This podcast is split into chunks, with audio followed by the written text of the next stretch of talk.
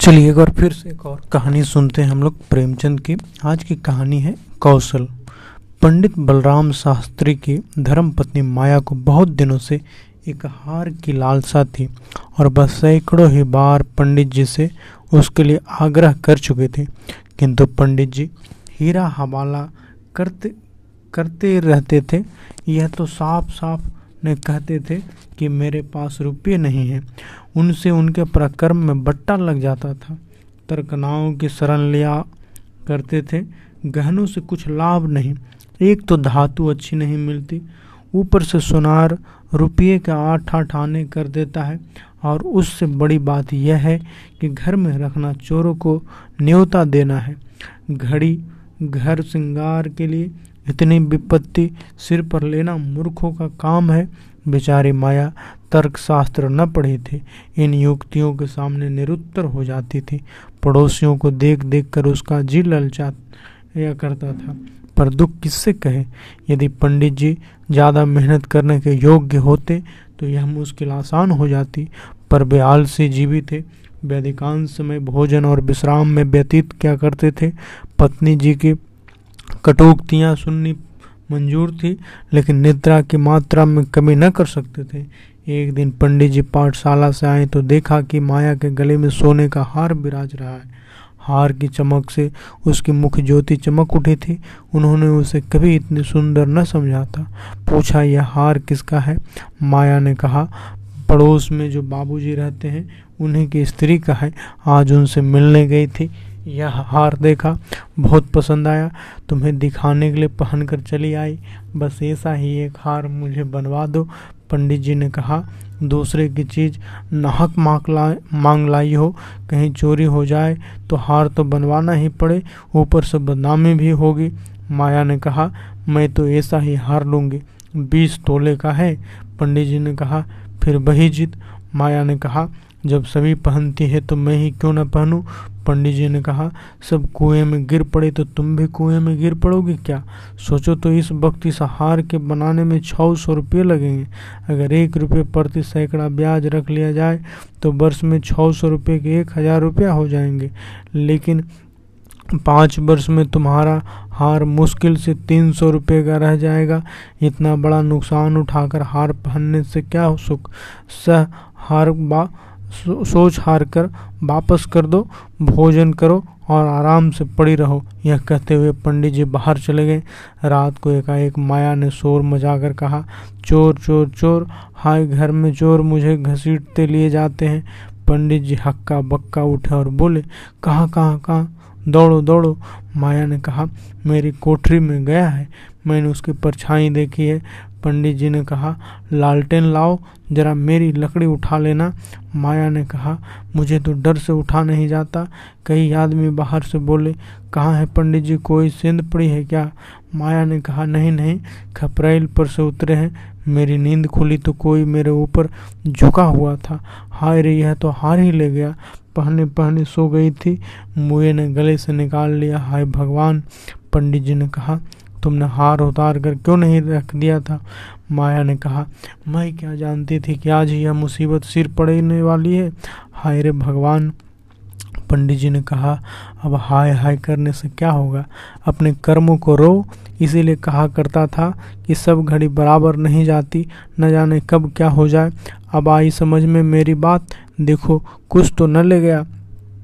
पड़ोसी लालटेन लिए आ पहुँचे, घर में कोना कोना देखा, करियाँ देखी, छत पर चढ़कर देखा, अगवाड़े पिछवाड़े देखा, शौच ग्रह में झाँका, कहीं चोर का पता न था।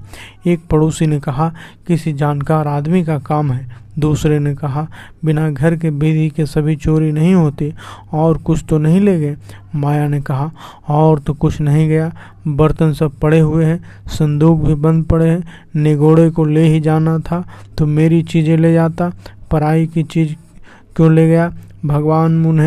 भगवान मैं उनको कौन मुँह दिखाऊंगी?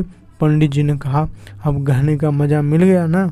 माया ने कहा, हाय रे भगवान, यह अब जस बदा था। पंडित जी ने कहा, कितना समझा के हार गया, तुम न मानी, बात की बात में 600 रुपये निकल गए। अब देखो भगवान कैसे लाज रखते हैं।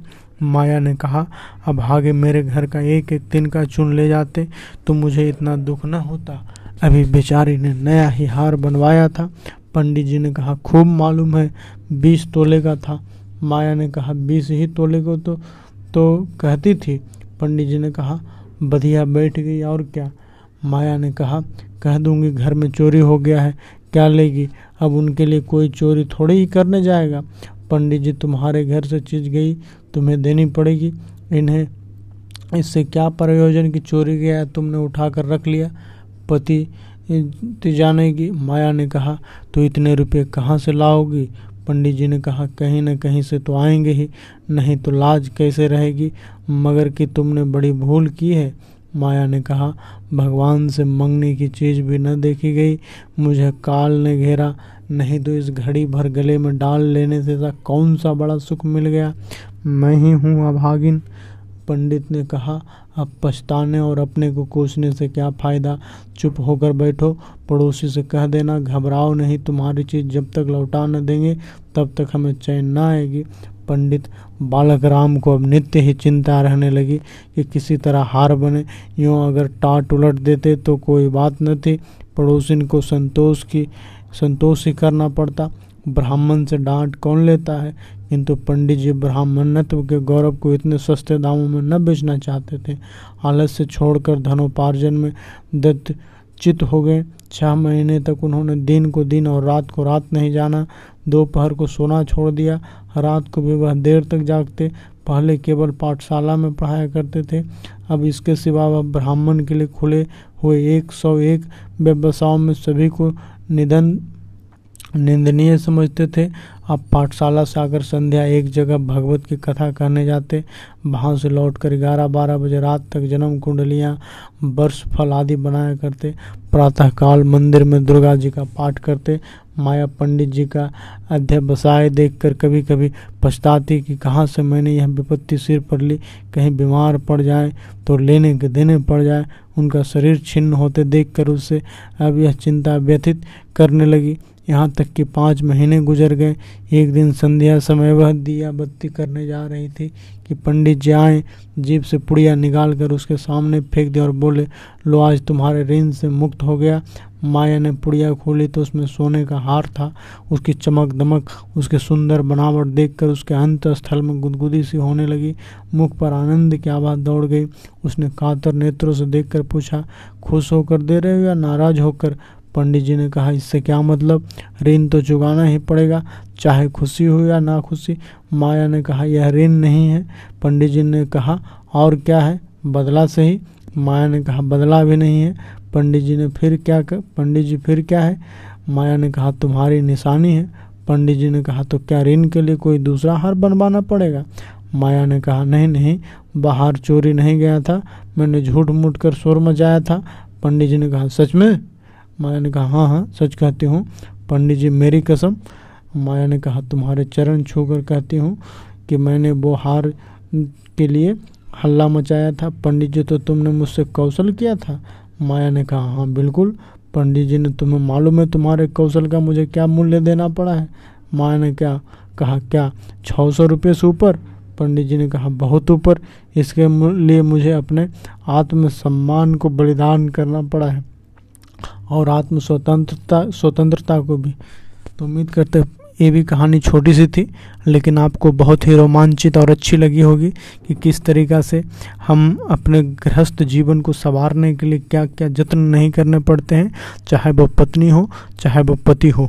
दोनों का रिश्ता साइकिल के उस पहिए की तरह है कि जिसका एक भी चक्का अगर बेकार हो जाए, उसमें जरी सी गड़बड़ी आ जाए तो गृहस्थ जीवन में गड़बड़ी आ जाती है, और तभी बैलेंस रहता है जब दोनों लोग, चाहे पति हो या पत्नी, मुख्य रूप से अपनी जिम्मेदारी का, अपने कर्तव्य का सम्मानपूर्वक, सामंजस्यपूर्वक और संतुलन बनाकर पूरे इच्छा से जब अपने कर्तव्य का पालन करते हैं तभी यह गृहस्थ जीवन सुंदर बनता है, और जब गृहस्थ जीवन सुंदर बनता है तो समाज भी सुंदर बनता है, और समाज सुंदर बनता है तो देश भी सुंदर बनता है, और देश सुंदर बनता है तो हमें गर्व होता है, हमारा पृथ्वी भी सुंदर बनता है ना।